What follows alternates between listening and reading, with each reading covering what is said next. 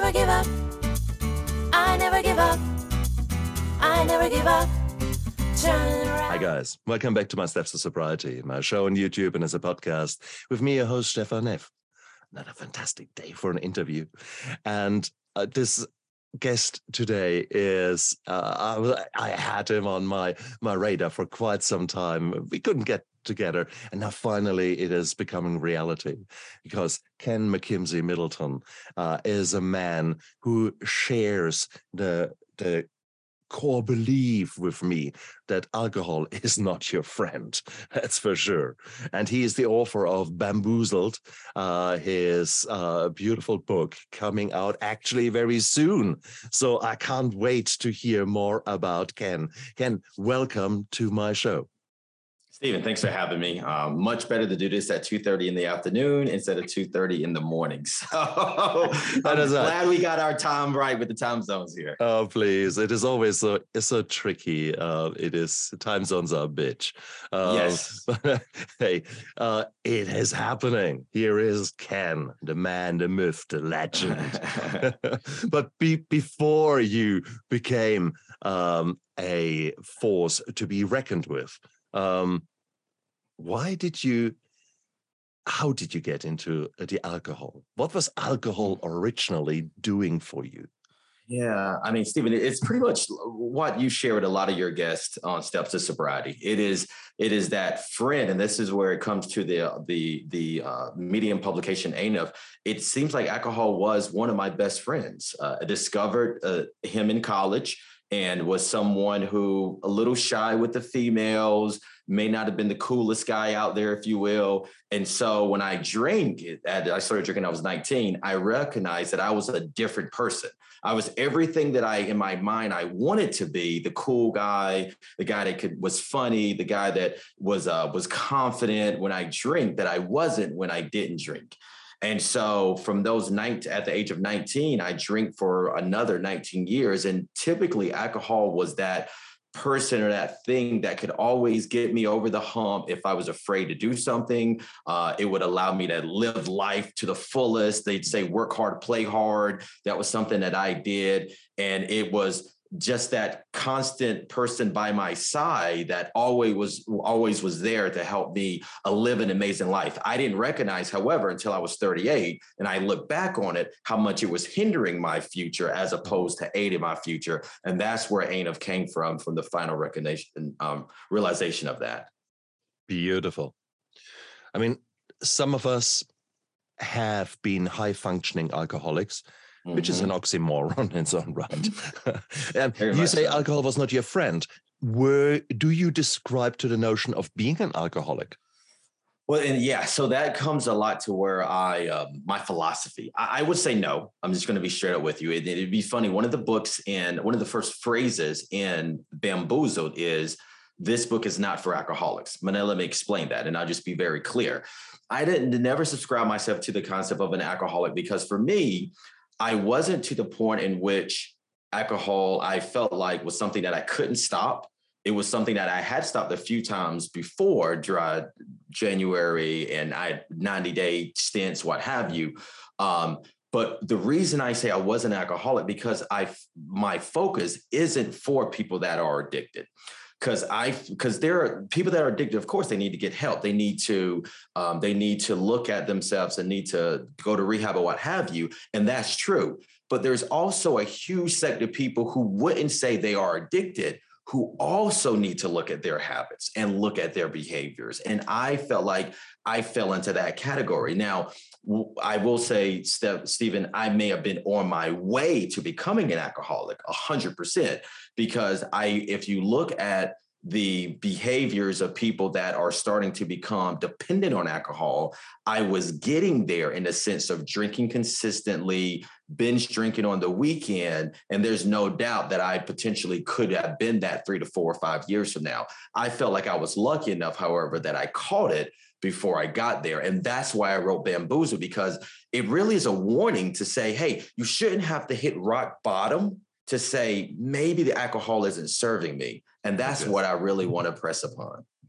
Beautiful. beautiful distinction because I mean, some people call it gray drinking. Mhm. Um, some there there are a number of of of descriptions on, and labels for that. Um, it is, however, that is.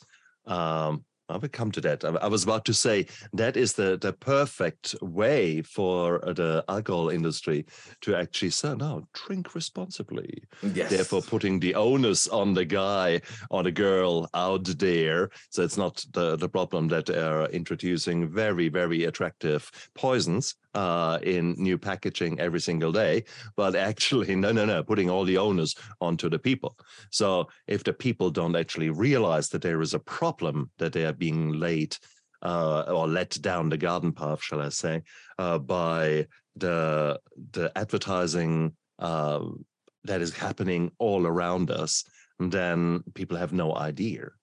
Yeah, And the, the problem is, it's interesting how you distinguish this great drinking from being an alcoholic. Let's do some tests, okay? Um, Mhm. so I ask you four questions. Yes or no is a simple answer. Um, have you ever at and, and now I'm asking the guy, the the 37 year old, okay? So, so just a year out before you're for, before becoming clear. Hang on, I want to change. Um, do you feel that sometimes you you really want to cut down on the amount of drinking? no. Interesting. Have you felt uh, guilty of drinking too much?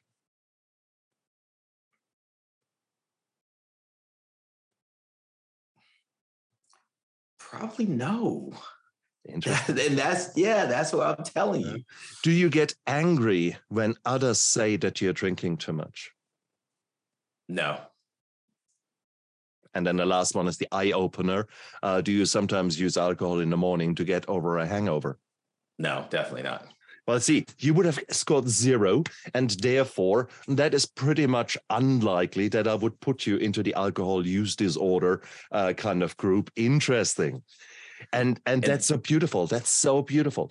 If you actually look at the statistics, it's at least one in four, if not one in three, of people in a Western society are chemically addicted, and the Mm. biggest chemical will be uh, will be alcohol in in many societies.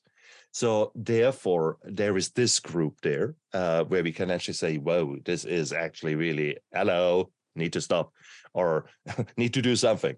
Uh, and then Mhm. there is all the rest, where alcohol is playing such a huge role in their life without them actually knowing it. So and that is exactly the group that you actually now addressing. And that's what I tell people, Stephen. Like, and that's where it's interesting because when I read all the books, I wrote a, an, an article on ANF, and the article was "I hate quit lit." And not that I hate it, I use hate in quotation because I don't hate it. I love it. I mean, Annie Grace's The Naked Mind is one of the reasons that I definitely gave up drinking for good. And some of the other great books by Craig Beck and William Porter and and and um, just some great books, right? Sober Diaries. I've read a lot of them, so I really do love them. But what I when I say I hate them, is because many times they tell the story of the rock bottom. They tell the story. If you look at listen to Annie Grace's story of how she wasn't there for her kids and how there was a picnic that she couldn't remember and things of that nature. I didn't have those situations, Stephen.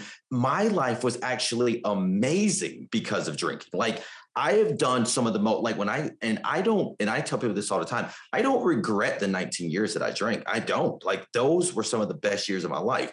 However, I do wish there were times that I would have learned this lesson sooner. And my problem with drinking was my life was too good with drinking because I was able to go out, drink all night, have a good time, come home, wake up the next day. And to your point, subfunctional um, prime, I was able to function as an alcoholic. Like I, it didn't affect my ability to do my job. Like, because some people they look at how successful your career, how much money do you have in the bank, and when they see they they are doing these things well and their family's not suffering, they're like, I don't have a problem.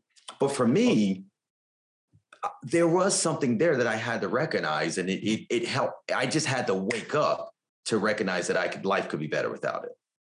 So, I mean, l- let's be clear here. You're saying you had the time of your life.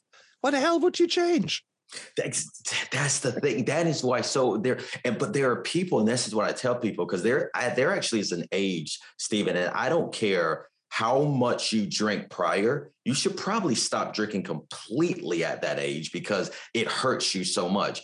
But alcohol for people think it's okay to do regardless because as long as you're not subscribing um, to that group but it hurts you even when you don't realize it subtly in so many ways. And I tell people, like, I don't consider myself an addiction coach or an addiction expert because I'm, first of all, I'm not, but I'm more so about wellness.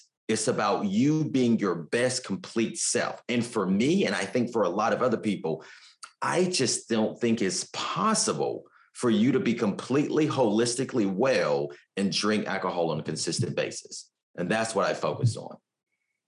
Exactly. Um, I 100% agree with every statement you've made.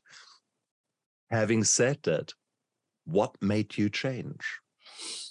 Why do you think your life yeah. is now different and it, we have we have defined you not as an alcoholic, at least by one measure, which is the Cage questionnaire. Um, mm-hmm. We may I ask, in a week, how, how, much would you have drunken? Oh man, Stephen, a lot. So I, I would have easily. I could probably tell you more so in dollar amounts than mm. rather than drinks because I couldn't. I don't know how drinks. expensive the, the, the, alcohol is in the states, but yeah, give, give it to me. Give it to me. Bring I give, it you, I give you a ballpark uh, two, three hundred dollars a week easily in alcohol. Easily. Drinking at so, home or drinking in in bars? Combination of the two. So yeah. let's say at home, I would drink six pack of beer before I would go out, mm. and then when I go out, let's say just using me uh, individual individually, I would probably drink another eight to ten drinks out. Yeah. So that's that's a lot of alcohol in, in that's a, a good night out period. Man. Yes. I remember yes. that well. The preloading, um, absolutely. Mm-hmm. Uh, yeah. And with alcohol and the prices now going up, that is becoming more and more common. And of course, mm-hmm. people now more and more well, with, with social isolation, with COVID rules, etc. It has become normal to drink at home. And yes. since no one is watching, um, yep, uh, even if you're working from home to have the Zoom meeting and have a cup of coffee in your hand, well, no one looks in and sees that there is an amber liquid with a nice uh, smell of vanilla and oak uh, sitting in there. yeah, fuck Absolutely. yeah, it's, it's it's more prevalent than ever, and I think that's why I think you've seen a little bit more of the sober movement come into play because people have recognized that it got so bad during 2020 and hot 2021 that something needed to be done before mm. people really put themselves uh, in a bad situation. Absolutely. And you're quite right. Um, I was playing devil's advocate with you um, uh, because I wanted you to to share your conviction, and it was beautiful to hear that. And absolutely, from a doctor's point of view, um, I mean, there are so many cancers, at least eight different cancers that are known to be feeding on alcohol. So they, if you want to create a decent bowel cancer or breast cancer, etc., yep, go ahead, drink like a fish. That's one way of making that much much easier and more more reliably happen in your life. Um, and so many other reasons. So, from a medical point of view, there is. Yeah. There is a lot of damage to be done. I mean, alcohol is a wrecking ball within the human system. And it's the tiniest little bloody uh, uh, molecule. So therefore, it's a sneaky ninja. It gets everywhere into every organ and fucks up the organ um, royally, everywhere, everything. So no, you're quite right. You're quite right. And what we now know in the last year, there was a good meta-analysis coming out where they actually looked at, well, what is the the harm line? Where how much can you drink before it gets damaging? I'm sorry, guys, even a glass is doing harm. So therefore, we now know that every single glass of bubbly, of wine, of shot, or it doesn't matter which alcohol it is, every single class is shortening your life. Full stop. Period. Fact. So um, if you are still living in a notion out there that, oh, please, red wine is good for you, And a beer after a workout is very good, especially Guinness beer, because it's so full of beautiful vitamins, etc. Can you hear the alcohol industry talking? Michelob Ultra, right? Work out and reward yourself with alcohol. That's right. So exactly. Ridiculous. Exactly. Exactly. That's the new trend. The hard seltzers. Um, the heart hard seltzers. It's basically brilliant if you think about it. Let's let's let, how can we make money? Let me see. We have got alcohol, which is easy to produce. We've got water, carbon dioxide. Okay, that's easy. We've got a few tastes around. Hey, why don't we mix that? And why don't we label it as carb free? oh, there are no carbs. Therefore, yeah. you can drink as much as you want after your workout. It's good. Keto friendly, of course. man, man. Oh. So, absolutely. So, I mean, uh, you and I, we are both singing from the same song sheet. I mean, we are preaching to the converted here, to, to amongst the two of us. But hopefully, by by people reading your book and by people learning more about you, you and I are actually able to get out there and just take the blinkers of people's lives and just ask yeah. them the question. You know, is your life? Do you really live the life to the fullest that you could do? So when did when did you stop drinking? When yeah, did the change happen? So what happened? Because you had asked like, what was the thing, right? So if my life is so great, why would I stop? So it was very fortuitous, and and my you know my wife and I we talk about we don't we're not you're not super religious we're not very like fate or anything like that but things did kind of work out in a very interesting manner so i left my company and uh, my previous company as a sales uh, director and try to start my own company so I did that for two. I was doing it for about 18 months and things were going decent, but not great. Now, to your question earlier, when you was like, hey, have you ever drank and felt guilty? I've never felt guilty. I wouldn't say guilty, but I've always known that alcohol didn't allow me to be my best self the next day. Like I was given 70 or 80% the next day. And I always felt like pretty probably pretty ridiculous see that my 70 80% was better than most people 100% so i was fine and I, that was the way i convinced myself it was okay. Um, but it wasn't fine stephen and i was not doing well in my business right? I wasn't where i needed to be. So i said you know what? I don't want to go back to corporate america until i can 100% unequivocally say i've given everything. And i knew that i wasn't operating at 100% when i drink the night before. Yeah. so i said what if i gave up alcohol and for three months another stint and see how it went Stephen, I made more money in those 90 days than I made in the previous nine months. And when that happened, I said, you know what? There is something here that I need to lean into. And I was so three months turned into six months, six months turned into a year. And it was just compounding. Sleep was better. I was able to work out better. Relationships were better. Like everything was started to become better. And I was just like, holy shit I wish I would have done this earlier. So, as well as amazing I thought my life was with alcohol, yeah. I didn't recognize it could be so much better without it if I just gave it a shot. Very nice. Oh, very nice. Exactly. That is that is what happens to so many people out there who are stopping drinking. The problem, of course, is that many of us are drinking because it changes our personality and we mm-hmm. perceive mm-hmm. life to be easier with the alcohol. Sometimes there are social norms. Advertising was renowned in the 80s, 90s. Mad Men, uh, if you go back to the 60s, 70s, as a classic example. I mean, uh, you can't see a, an episode of Mad Men without a, a whiskey glass in their hand. Um, and it was, um, it is, alcohol has been uh, very out there as the norm. Mm-hmm. In your in your life, in your in your old life, let's call it like that, mm-hmm. um, was there? Did you feel that there was a social pressure on you that you yes. had to drink? Hundred percent, Stephen.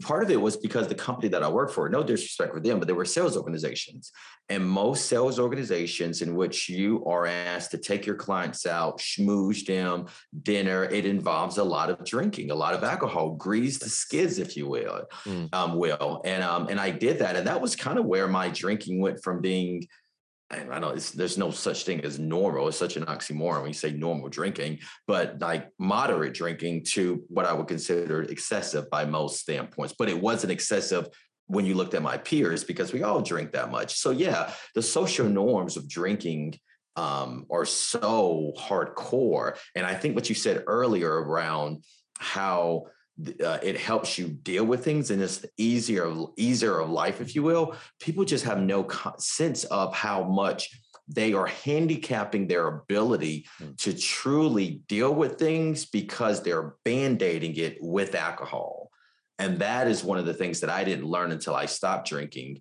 mm. four years ago but see that's i think the what you describe is such a common theme that happens by, for pretty much everyone who wants it to happen when they stop alcohol. When I say wants it to happen, you have to be willing to take on the demons that are within you. Because most mm-hmm. of us mm-hmm. have got trauma. Most of us have got good reasons that we want to escape our reality. And that could be anything from bullying in the past to a stressful life now to unfulfilling relationships to extremes of sexual abuse as a child, etc. So the, uh, the, the, list is endless um, of what can be trauma for you. And unfortunately, so many of us have that. And so many of us do not want to deal with that. So therefore, the alcohol becomes the perfect band aid until the, the sores are so festering underneath there that you need to drink more and more. And then finally, everything comes unglued. And that's probably good because at least that, that is the rock bottom that some people experience. Other people like you are fortitious uh, that they really that it comes to them um hey why don't we actually see if i can't live a better life and then you have transformed, you changed, you were able to take action steps into the right direction. Um, one way or the other, uh, maybe I'm actually really pleased for you because you did it with 39. It took me to till 45, 46 until I actually came unglued. And now I'm on the same journey as you.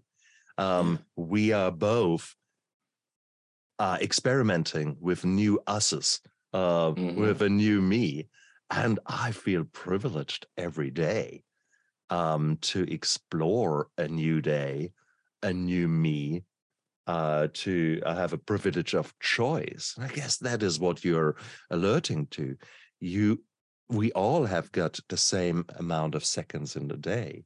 Mm-hmm. Some of us, by drinking, just don't take the opportunity. So, do you think your life is more intentional today? Absolutely, Stephen. And for me, and uh, in regards to what you're saying about, hey, the new you and the new version of you, I say that that I always call alcohol the great governor of life. And when I say governor, I refer to like a car governor, a car mechanism that you a governor you put in a car that only allows it to go 60 uh, miles per hour, right? Like UPS, you can only get so high. So what alcohol does, it may make your life fun and exciting, but you're only going to reach one a certain level of success because alcohol hinders you in so many ways. When you remove the alcohol from your life and you take that governor away, yeah the sky is your ceiling and you can become so much more than you may have ever believed. And so I came up with the concept of a strategy to quit that I call the MEDS, M E D S. And the last step of the MEDS is called success seeking. And the reason that last step is so important is because when you stop drinking, you have given yourself now the ability to do things that you could have never done with alcohol in your life.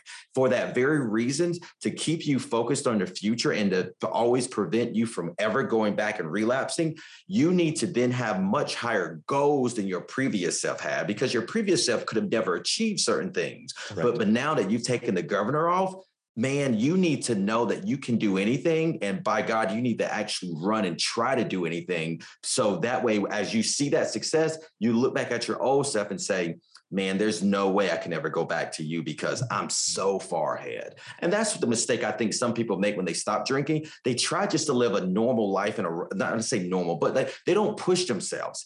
And so eventually they get to a point in which they're not they're not pushing themselves to achieve something amazing. So their life becomes kind of boring and they're like, well, why don't I go back and drink? But they don't understand that they have the opportunity, the ability now to do so much more. So do so much more that your drinking self couldn't do. And then you'll recognize that going back is not an option anymore. Exactly. And that is the the nearly intoxicating feeling of the new you Mhm. because you're waking up not tired. You're waking up. Okay, fair call. I mean, life life still throws you challenges, um, but now you suddenly are able to deal with these challenges in a very different way than maybe the seventy percent ability, eighty percent ability that you had uh, on the next day after after a nice night out. Um, Mhm. So I I absolutely agree with you, and I, I adore this new freedom that I've found, the freedom of choice, that I'm not uh, driven by some screwed up core beliefs and hampered by by my hangover or my alcohol. But actually now, if some shit happens, I have a choice. I can get angry if I want to Right. um, it's no longer my my go go to uh, emotion, the anger, but rather I can say, okay, actually, what is happening here is partially my fault, and maybe I've set myself up to fail in this setting, and I'm nowadays big and ugly enough to take it on the chin and say, actually, Stefan, you fucked up, um, and that's cool. Um, and no need to be angry. And there are other times when it is really the incompetence of a person and of a a institution or something like that that uh, puts you in a bad space. Okay, now I still have got a choice. I still can get angry if I want to. From now and then I do, and I can choose maybe not to. I can choose to say, well, okay, what can I learn out of that? Um, and there are so many, so many new possibilities waiting for us. I think what- Absolutely. and and I I love it that you said, "Hey, I, I read so many books." Um, I think I always read books uh, throughout my life. Um, there was probably not many self help books I didn't read, but typically with a glass of Chardonnay in my hand, and so I read I read them. Did I put them into action? Hell no. so nowadays we actually read something or hear something or go on a show, and suddenly you think, "Huh." what he said or what she said, that actually makes sense. I'll try that out. And so again, you're growing. You are seeking out opportunities. You're seeking out that post traumatic growth, that post alcohol growth, PAG, post alcohol growth. I like. I like. I like wa- I it. don't want anyone has.